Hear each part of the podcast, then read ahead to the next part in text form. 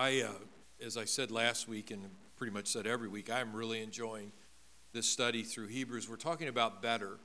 Uh, Hebrews 8 6 says that what we have is established upon better promises than the old. Not that the old is bad, but that, this, that Christ is better, that everything about the gospel is better for you and I, uh, and Christ is better in our lives. And the promises that we have are better than what they had even under the old covenant. And uh, they're established, it says, according uh, on better promises. And so, as we've been studying through this, we've looked at a couple of different things. Last week, I talked, to shared with you about entering into the rest of God, and that there is a place of rest that we can have in our lives. It doesn't mean that we're not working anymore. It just means that we are at peace and rest and confidence, knowing that God's with us, that God's going to help us. We've talked about several different aspects of uh, how that Christ is better uh, in all respects to the law, that Christ is better. Now we're going to look at how that Christ is better than the priesthood, and that'll be for a, a couple of weeks that we'll be getting into different aspects of that. So if you have your Bible, I'm going to ask you to open it to the book of Hebrews, chapter 4, with me. Amen. Thank you. Hebrews chapter 4, and we're going to be right at the towards the end of Hebrews chapter 4 this morning and looking at verses 14 through 16. And I did, uh, we do have uh, slides, I believe, today. And uh, so those of you that did not bring a Bible, you can read along up there with us. So he goes on and he says in Hebrews 4:14, "Seeing then that we have a great high priest who has passed through the heavens, Jesus, the Son of God, let us hold fast our confession. For we do not have a high priest who cannot sympathize with our weaknesses, but was in all points tempted as we are, yet without sin. Let us therefore, he says, come boldly to the throne of grace that we may obtain mercy and find grace to help in time of need. And so this is so powerful because as we look at this passage and as we, we look at what he's trying to, what the, what the Holy Spirit is trying to speak to us, is, is that we have an advocate. We have that Jesus is our mediator. The word, the, when we talk about what a priest is, a priest is the one who mediates between uh, man and God and between God and man, okay? Prophets, you know, when you talk about in the Old Testament, they had prophet, priests, and kings, basically. Prophets gave the direction of God to the people. That's what their role was. They were the declarers, they spoke on behalf of God to mankind. The priest, though, was the mediator. He was one that stood between God and man, giving to man what God had, and man giving to the priest to give back to God. And so, when we look at this, and we'll look at this in a little bit of depth here today, that, that the, the idea of the mediator, that you and I have a mediator, Jesus Christ, who is now seated at the right hand of the Father in heaven, that he is our high priest for you and I, that he uh, all of the system, the, the old system, is, is, is done away and is fulfilled now in Jesus Christ, who is the high priest. And so he gets into, and we'll get into this a little bit later, but he begins to get into this idea about that Jesus was under the order of Melchizedek, that this priest, uh, uh, the king of Salem. And so, but I want you just to, as you're looking at this passage, I want you to notice this last part that he says, Look, you can come boldly to the throne of grace that you can obtain mercy and find grace to help in, in time of need. See, when, you know, Chuck gave that word earlier, and I, and I concur with that, that, look, there are those who are still in a dark place. I've been in some dark places in my life. We have to remember that it isn't the circumstances that are going to change that's going to pull us out of a dark place that it's that we're running to Him who can help us, He who has the power to deliver us, to set us free, to give us the freedom that we need in our lives. He says here that you and I, that we have the right because of what Jesus has done for us to come boldly to the throne of grace that we could obtain, that we could receive that into our lives and find the grace that we have, that we need to help us in our time of need. Our time of need is interesting as, it, as you play that, those words out in the Greek language because it's two words and it means uh, it's the word EU, which means well or good, and then it's the second word, kairos, E kairos is what it basically says. And kairos is not like the word in the Greek chronos, which is where we talk about time clicking away, you know, minutes and hours and days. Kairos is more used in the Bible of seasons that happen in our lives. So when it talks about this, it says, look, when you and I, we can come boldly to the throne of grace that we could obtain mercy and find grace to help us because we need that help in the good season, the, the, the right season, the, the well season, the time in our lives when we're going through this. That, that, that this is something that, look, is a, is a timely opportunity for you and I. When that opportunity, we're in that season. You know, bad, we don't typically just have a bad moment.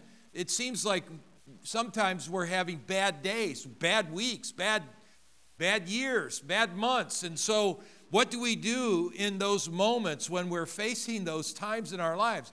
We come boldly to the throne of grace because it's at that throne that we receive the grace that we need in our lives to help us to be able to fulfill the promises of God. That's what grace does for you and I.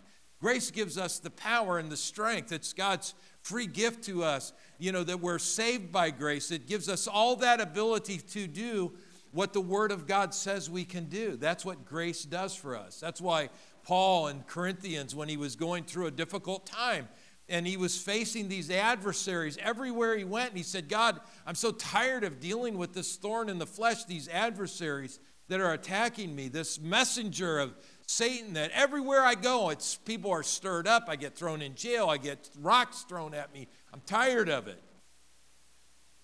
And he yelled out to God, Take it away. And God said, My grace is sufficient for you. What, what was he saying? He said, Look, I'm going to give you the, I've given you the ability through my grace to endure through this. The season. You know, it never did stop. The difficulties never did stop. But Paul became bigger than his challenge whenever the grace of God was at work in his life. And when you and I, when we realize in our lives that in our time of need is the time that we need to run to the throne of God, to come boldly to the throne. I love that it uses the word boldly here because boldly means in the Greek language to have confidence, outspokenness. It, it means come like you belong there. And what he's saying is look, Jesus has made a way that you can come to the throne of grace boldly because you belong there because of what Jesus has done for you as your mediator. He has made a way from you, and you have all the access that you need to all the grace that you need and all the mercy that you need to endure through whatever that day is, whatever that season is that you're going through right now. Are you in a tough season right now? Are you in that moment this morning where you're in a tough season and what you're facing? The, the challenges of your faith, the fight of faith. You know, as long as we live on this earth, we will fight the good fight of faith. That will never go away. The battles may change, but the war continues on. We will always have new things because, look, we live in an environment that was totally surrendered. Just so you, let's get this straight. We live in a world that was totally surrendered to Satan, satanic oppression. And it's through the grace of God and through God working through men and through Jesus Christ coming into this earth that we can have a better way than living under the satanic oppression that came through the sin of Adam and Eve. Amen. That God teach, but we always have to remember that no matter what we do in life, anything we do according to God's word will always be like paddling your canoe against the flow of the river. The flow of the river leads one way. The flow of the river has not changed. Did you notice that? You know, when I became a Christian, the flow of the river didn't change just because I got saved. But what I did get was the ability, the grace to be strong enough to go, the, to go a different direction, to be able to not have to go with the flow, to not be able to go, not have to go with the flow. You know, when I, when I, when I really, you know, my experience with Christ was that, uh, you know, I always believed in God, went to church, had all that, you know, in my life, but it was between my my freshman and my sophomore year that I really, of college, that really things became much more solidified in my life as far as my understanding. One was because I really re- wasn't reading the Bible. You know, Bible reading changes your life because it does. It just it's just a flat out fact that when you read the Word of God, it will change your life.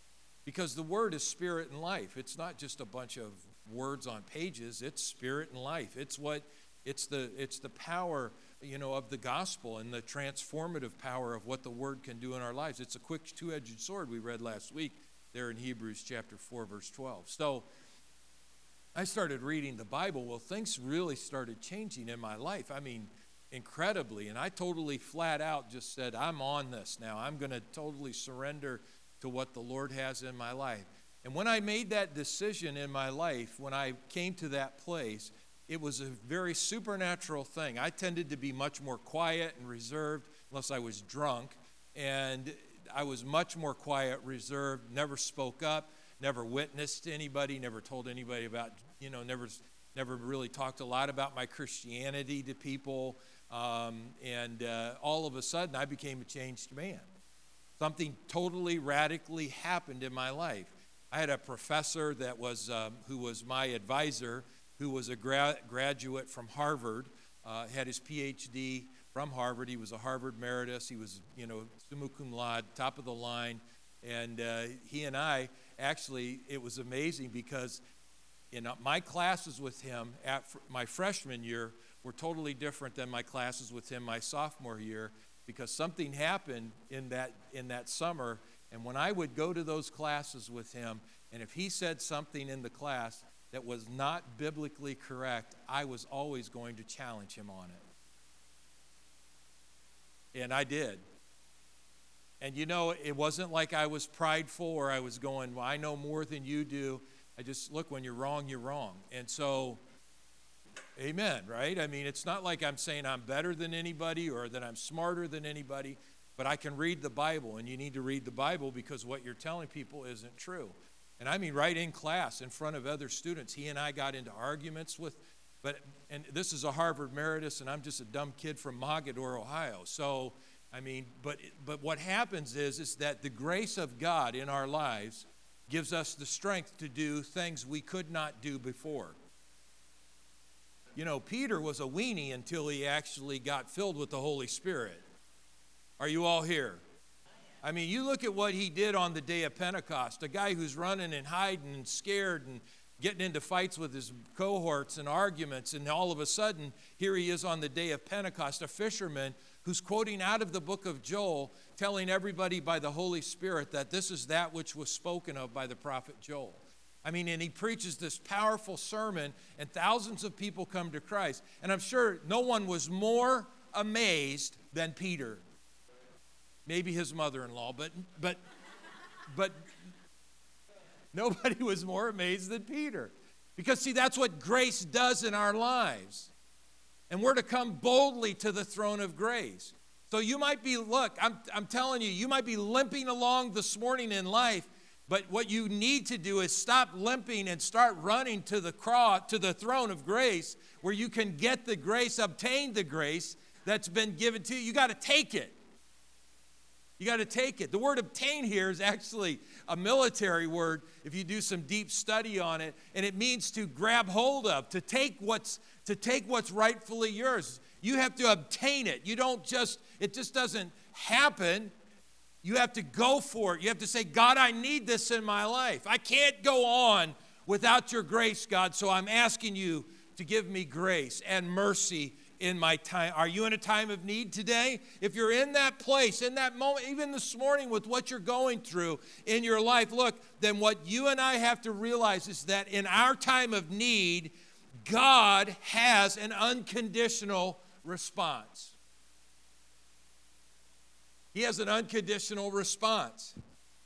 He suffered the temptations we face, and this is why he is able to sympathize with us. That's what this whole passage was talking about is that, look, we don't have a high priest who can't sympathize with our weaknesses. He knows what it's like to go through stuff. He, he has experienced all of it, everything that we go to quit, to, to fear, all those things, but he never subjected himself. He never allowed himself to give into it. because he had something greater to draw upon. It wasn't just discipline, it was the grace of God. If you read your Bible, when Jesus was tempted in the garden, he said to the Lord, If it's possible, take this away, but not my will, but yours be done. But you got to read the, all the passage because it says, And the angels came and ministered to him. So, see, there is strength that comes from God when we take a stand upon what His Word says. And so, there, there is a mercy, there is a grace that God wants to give to us. Our time of need causes is, is, is realized in his unconditional response that he is he has what's called sympatheo what mean, which means this word sympathizes that he knows what that suffering is like. You know we're, we're amazing people because in our own mind we're the thing we think we're the only one that's ever gone through what we're going through. You know, when I got married and we were having marriage problems, I thought we, something was wrong with us because we were having marriage problems. And then I started talking to some Christian leaders and I found out that everybody has marriage problems. The couples argue. I thought we were the only ones that deal with financial pressure, and then I found out there's a whole lot of people that deal with financial. We, that's the, the nature, our carnal nature that thinks, poor me, I'm the only one that's going through this. I'm the only one that's got kids that haven't served God and were raised in church. I'm the only one that's got this problem. I'm the only one that's been through it. Baloney. Look, and what God wants you to know is every, Jesus wants you to know, is everything you're feeling, He has felt and can sympathize with that. That's why, even more so, he can give you what you need. See, if you know what it's like to go through something, then you can give people what they need while they're going through it. But if you don't know what they're going through, how do you relate to what's happening in their life, okay? To give them what they need, to give them the word they need, to give them the encouragement, to give them the anointing that they need. He has an unconditional response, and that response is mercy for our past sins and grace for our future work, the trials we face, and our resistance to temptation. Let me say that again. His unconditional response to us is mercy for our past sins. Though your sins were red as crimson, now they are made white as wool. They're clean, it's gone. The only one thinking about your sin is you. If you've repented at the cross of Jesus Christ, you've received his forgiveness, then you're the only one beating yourself up, or you're letting the enemy beat you up over it. Okay? And what we have to realize and understand in our own lives is that that is all under God's mercy. That's the mercy of God to you and I, that He says, Look, I know what you did. I know who you are. I know secret stuff. You know that God knows all the secret stuff you've done that nobody else knows about. And yet, He chooses to forgive you as you come to Him. I'm glad that we're repenting of sins didn't mean I had to name every sin, aren't you?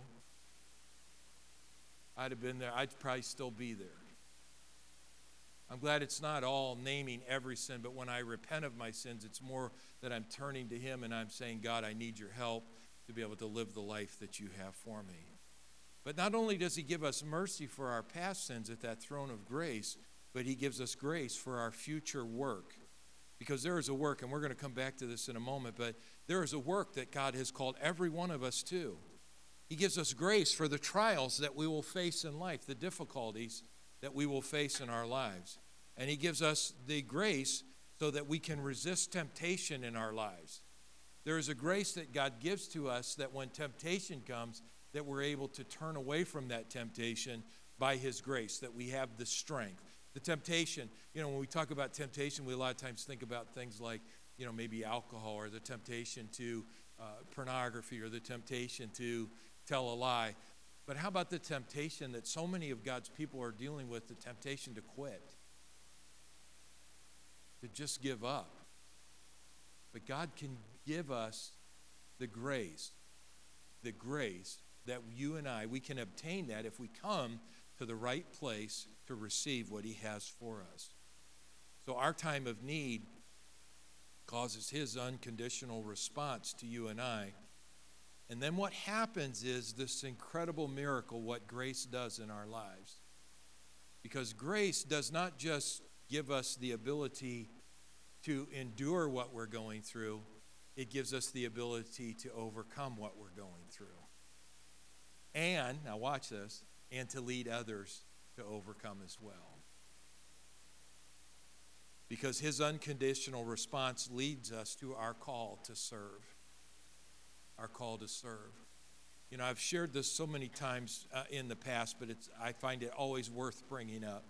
You know, one of the greatest psychologists of psychiatrists uh, considered in the psychiatric field was Menninger, and uh, he, this woman had come to him and said, "I'm so depressed and I'm so down and I'm so upset and I, I can't go on and I, I, I I'm just so I need help." And the Menninger said to her, he says, "Okay, I can help you." And she said, "You can?" He said, "Absolutely." You know, and she's thinking, "I'm going to go through therapy and I'm going to go through all this stuff." and, uh, and he said, Here's what I want you to do. I want you to go out the door you just came through, and I want you to go down the stairs. Uh, and, I want you to go to the outside door, and I want you to walk down the street. And if you go about two or three blocks, you're going to find somebody that's way worse off than you are today. And when you do, I want you to start helping them. And I promise you, when you start helping those who are way worse off than you are, you will no longer be depressed. You'll no longer be depressed. You know, the, the Bible, and, and I'm not I'm not, look, I'm not trying to pick at us that we deal with depression because I come from a long history of family members that battled depression, okay? But what depression does, the Bible tells you anxiety in the heart causes depression. That's what the scripture tells us. That anxiety. See, you, you know, should we be shocked that all the anxiety in the world right now, that there's more depression and a lot of suicide that's happening because of that depression? Because people don't just see any way out. They just, they're so anxious. They're tired of feeling the way they feel about life and everything that's going on that there have been a bunch, teenagers and, and, and adults, and it's just, and preachers that have taken their lives. And, and it's just absolutely overwhelming because anxiety in the heart causes depression. And depression, what it will do in a person's life is, is that it will move us completely onto ourselves. Because, see, depression is all about us being upset about what's happening to us. Now, I'm not talking about clinical depression here. I'm talking about just the depression that people, because we're on us. You know, the enemy has done a great job of turning our whole system towards the individual and focusing on the individual. And we need to, we need to acknowledge in our lives that we're all subject to that but that God is not about us being stuck on ourselves, that He has a greater purpose for God's people than that we come to church and gather in holy huddles so we have the strength to be able to get through another week. Well, Pastor, just pray for me that I can hold on till the end. God had a greater plan than just that you could hold on to make it to heaven, okay? God's greater plan was not just that you would receive His grace and mercy, but that you would give His grace and mercy to the world. And that's our call to serve. Our priest or mediator now makes us priests and mediators by the priesthood of Melchizedek. And this is a real interesting study, and I will not have time to get into the depths of this. But folks ask about who is Melchizedek? Is he Jesus? in the Old Testament, and he could be. I don't think the point is whether it's a what they call a Christophany, which is a manifestation of Christ in the Old Testament. There are places I do think that has happened, and perhaps Melchizedek was one of those kinds of things. But we do know that Melchizedek, according to the scriptures, was the king of Salem, that he was a priest of righteousness, and that when Abraham came to Melchizedek, which was the first occurrence that we see of him, that Melchizedek is not a Levite. You know, all of the Old Testament priests were all Levites. They were the tribe of Levi. That's where the priesthood all came from. The Bible tells us that Jesus is, is, is our high priest under the order. If you look at what it says in um, in Hebrews 5:10, it says that he, Jesus is called by God as a high priest according to the order of Melchizedek. This is extremely significant for you and I. The order of Melchizedek that Christ, Jesus, this, this that's, perp- that's told to us here in the scriptures, is an extremely important ministry, and, a, and it's a different function than what the Levites did, okay? Than what the Levites would have done. What did the Levite priests do? The Levite priests stood as mediators for the sins of the people. They, they took the uh, sacrifices, right? They made those sacrifices. The Levites, they would be the ones, their, their priesthood would be ones who would bring the sacrifices, make atonement for the sins of the people. That was their responsibility. They would, you know, go before the prayers, the altar prayer of incense for the people. Everything they did was them going to God for the people. The order of Melchizedek is really powerful because it's about God coming to the people. It's about God bringing who He is to the people. And I want you to, I want you to see this, and you, you have to look at this in the Old Testament if you're studying along with me. Genesis 14 and verse 18 and uh, through 20. And it tells us there, then Melchizedek, king of Salem, brought out bread and wine and was the priest of God Most High. He was the priest of God Most High, and he blessed him and said, Remember, this is all way before the Levitical priesthood. And he blessed him and said, Blessed be Abram of God Most High, possessor of heaven and earth, and blessed be God Most High, who has delivered your enemies into your hand, and he gave him a tithe of all. Now, a lot of times when we read this, we get more focused on the aspect of the tithe because that's what Abraham, Abram's response was. But I want you to notice here as you look at Melchizedek that everything that's happening here is Melchizedek did. It isn't about what Abram did. Abram, it says that then Melchizedek, king of Salem, brought out bread and wine, and he was the priest of the Most High God, and he blessed him. So everything that's happening here is initiated not by Abram, are you with me? But is initiated by Melchizedek. And this is the order that you and I, that this order of Melchizedek, that Jesus Christ is under that order, all right? Now, there are a couple of different aspects I want you to look at here in this passage, okay? One is, is that Melchizedek was both a king and a priest. Jesus is our king and he is our priest. That's going to be important. That's going to be important later on because we're going to look at another passage. But that order of Melchizedek is, is that not only is he a priest, and he, it says he's in Salem, which later becomes Jerusalem. Um, he's the, the king of peace, basically, is what Salem means, is peace. And so Melchizedek is both the leader, the king there, and he is the priest there, okay? Melchizedek brings Abram to the table, not the altar. Now, this is really, really important, all right? He brings him to the table. What's at the table? Bread and wine, right? He doesn't come say, Abram, come to the altar like the Levites would, because everything was about the altar with the Levites. Everything. Everything that was happening was happening because of at the altar. It's all about the altar. Come to the altar, experience the altar. What Melchizedek is bringing Abram to is to the table. And it's at, this is so significant because that's what Jesus did for you and I. He said, Look, when you eat the bread and you drink from the cup, do it in remembrance of me because I'm bringing you to the table. You get to sit at the table now. Remember when you were a kid and, and you know they'd have Thanksgiving dinner and you sat over at the card table and all the adults sat at the big table, right? Well, let me tell you, Jesus said, and it was a big deal when they said, Come on over to our table.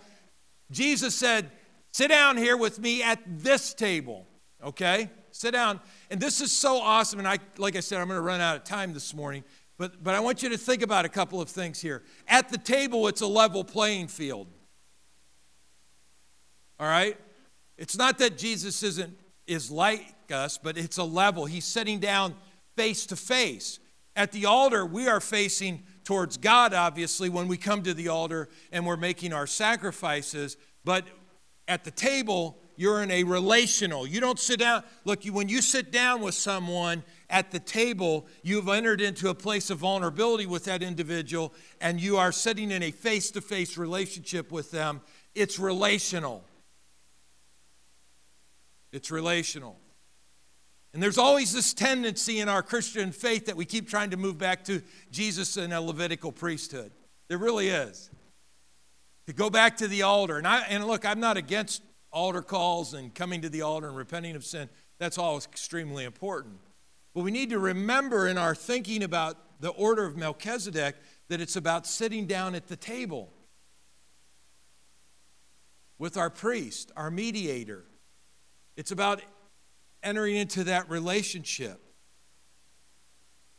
Melchizedek at the table.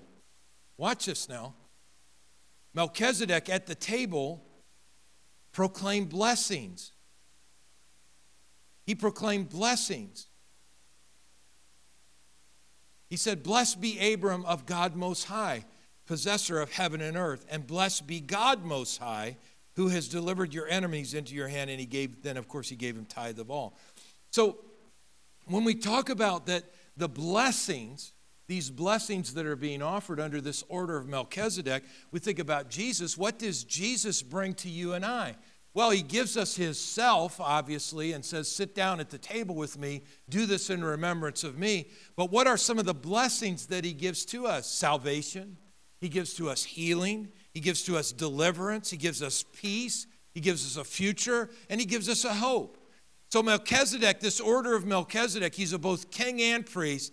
And, Melchizedek brings you to the table, not to the altar. Melchizedek proclaims blessings. And then I know, if you notice there in that passage, Melchizedek also praises God for his mighty works. So he's a declarer of the mighty works of God. Melchizedek, now stay with me, the order of Melchizedek is a mediator of blessing, is a priest of blessing. He brings blessings wherever he goes when he's with them. And then out of that, he receives Abram response. No response really from Abram until after all the blessing and the, the wine and the bread have been served. And then Abram responds and gives tithes to the mediator of heaven. Now, I said all that to say this. You and I, because we are called through Jesus Christ our Lord, are under the same order of Melchizedek.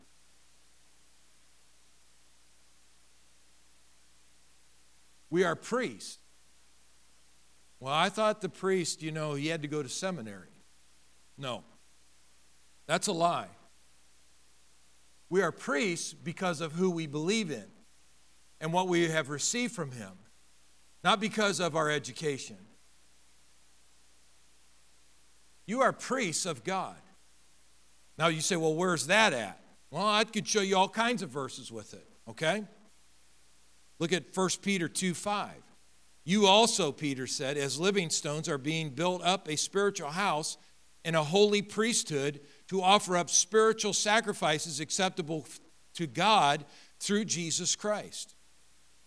1 Peter 2 9, four verses later. But you are a chosen generation, and notice this now you are a royal, you're a kingly priesthood.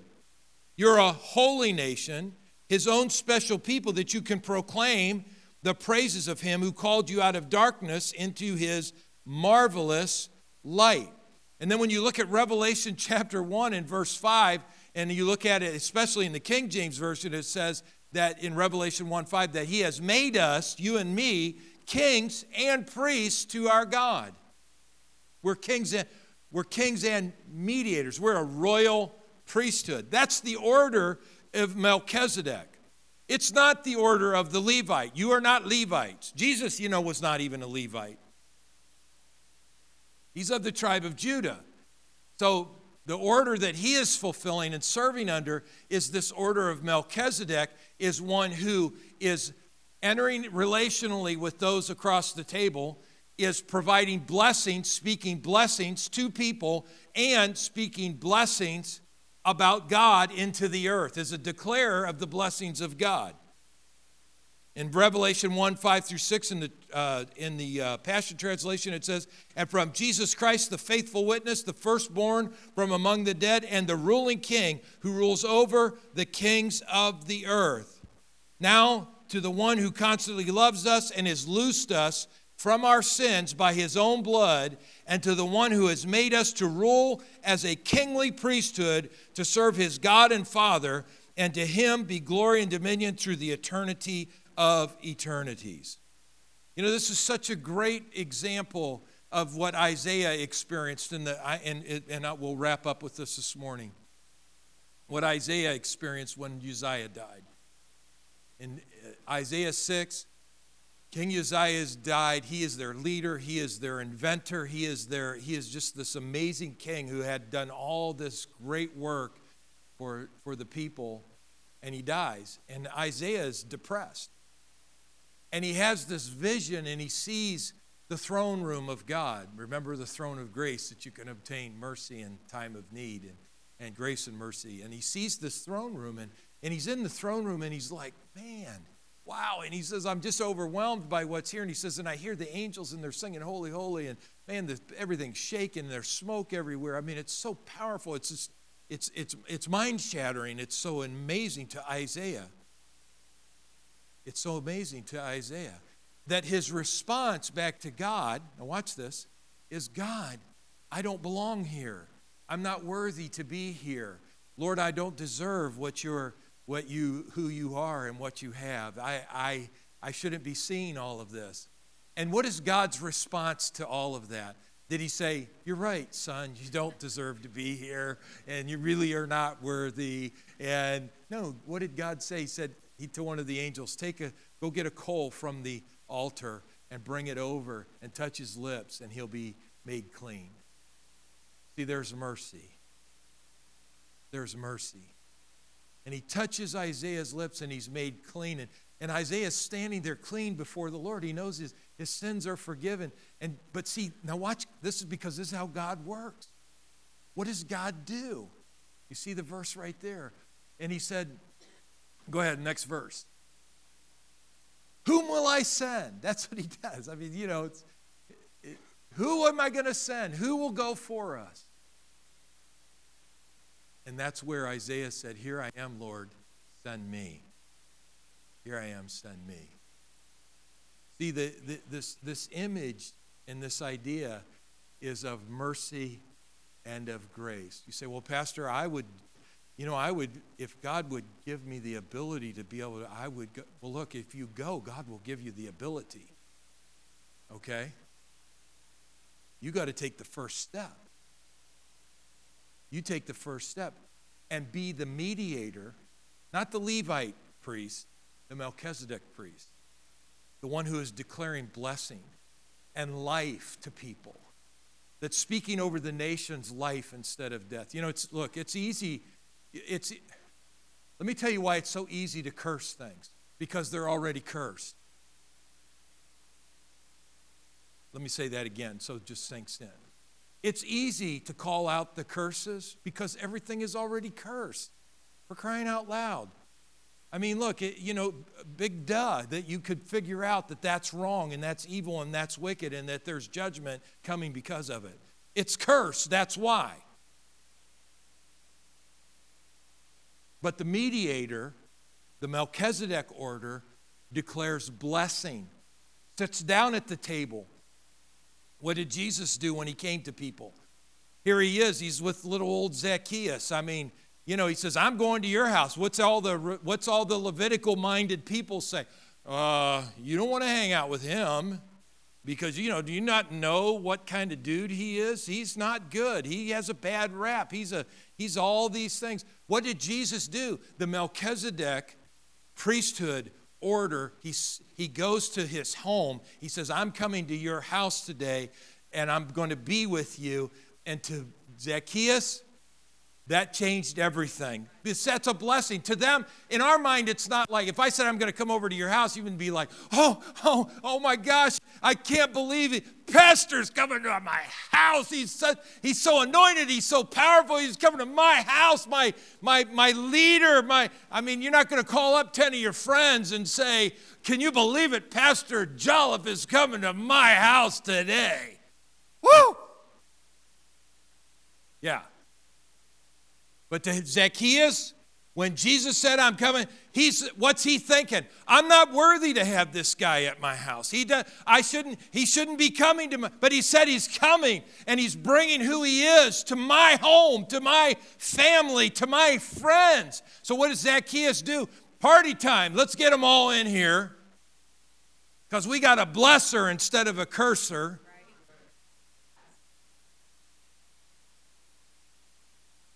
And lives were transformed because of it. You'll find in the world that you can affect more people by blessing than you can by cursing. Than you can by cursing. Well, I don't know. I don't know how to tell people about what Jesus has done for me. Well, just tell them how he's blessed you, how he accepted you, how he loved you when you weren't lovely, how he gave you a new life when you deserved death. Can I get a better amen? See, the Melchizedek priesthood, when it says, Come boldly to the throne of grace that you can obtain mercy in time of need. And then he goes into this whole about the priesthood of Melchizedek because this is what we've got to get in our hearts in God's kingdom is, is that we are now the order of Melchizedek in the earth. We are the priests, we're the ministers. It's not relinquished to pastors and worship leaders and elders and deacons.